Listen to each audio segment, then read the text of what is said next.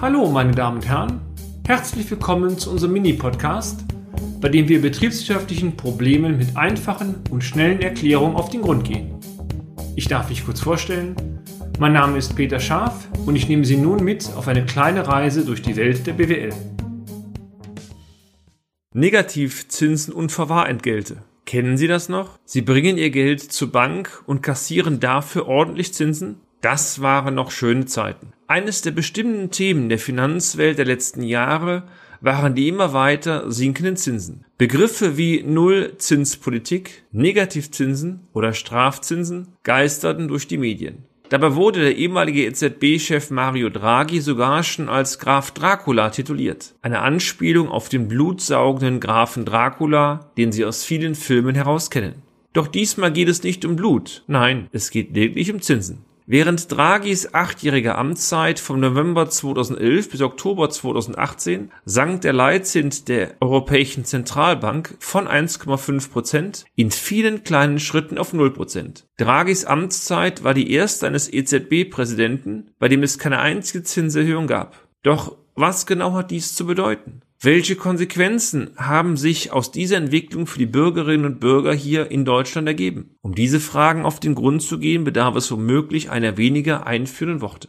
Der zentrale Refinanzierungszinssatz der EZB, welcher oft als Leitzins deklariert wird, bestimmt, zu welchem Prozentsatz sich Banken bei der Europäischen Zentralbank Geld leihen, sich also refinanzieren können. Dieser Hauptrefinanzierungszinssatz wird monatlich überprüft. Er ist als wichtiges geldpolitisches Mittel der EZB zu verstehen, mit dem insbesondere die Zinsen für Bankkunden beeinflusst werden. Senkt die EZB den Leitzins, können sich Kreditinstitute in der Regel günstiger refinanzieren.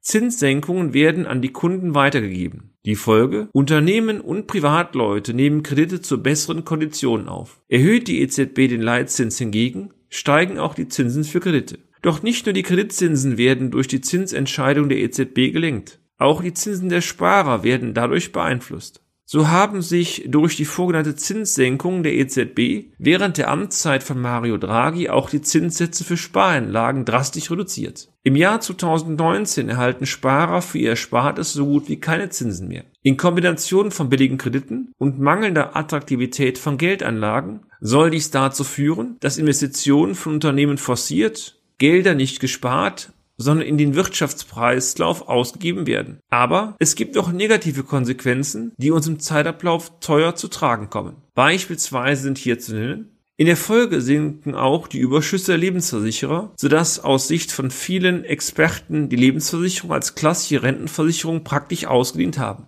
Zudem reduzieren sich auch die prognostizierten Ablaufleistungen der bestehenden Versicherungen durch die sinkenden Zinserträge erheblich. Dadurch wird die zu erwartende Rentenhöhe bei vielen Sparern deutlich niedriger ausfallen. Doch die anhaltende Niedrigzinsphase führt zu weiteren Konsequenzen. Diese können zum Teil unliebsame Folgen für die Sparer bedeuten. Nachdem die EZB den Einlagenzins das heißt den Zins, zu dem Geschäftsbanken kurzfristig Geld bei der EZB anlegen können, seit Juni 2014 sukzessive auf aktuell minus 0,5 Prozent gesenkt hat, überlegen immer mehr Kreditinstitute, diese Negativzinsen ihrer eigenen Gelder auch an die Kunden weiterzugeben. So berechnen vereinzelt Geldhäuser bereits heute für bestimmte Kunden ein sogenanntes Verwahrentgelt für zu hohe Spareinlagen. Das angelegte Kapital wird, bereinigt um die Inflation, von Jahr zu Jahr weniger wert. Dies gilt auch dann, wenn keine Negativzinsen vom Sparguthaben belastet werden. Die normale Entwertung durch eine leichte Inflation kann durch Zinserträge nicht mehr kompensiert werden. Unser Fazit, die weitere Zinsentwicklung sowie die Konsequenzen für die Sparer hieraus bleiben kritisch zu beobachten. Die Folgen einer dauerhaften und anhaltenden Niedrigzinsphase können für viele Bürgerinnen und Bürger verheerend sein. Um dauerhaft eine solide Wirtschaft zu erhalten, sollte der Zins wieder das Korrektiv sein, wofür er eigentlich gedacht ist.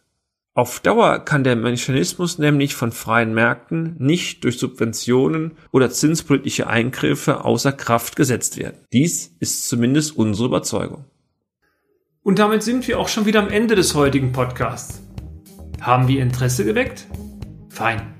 Dann besuchen Sie uns doch einmal auf unserer Homepage unter www.scharf-office.de und schalten Sie auch beim nächsten Mal wieder ein für eine kleine Reise in die Welt der BWL.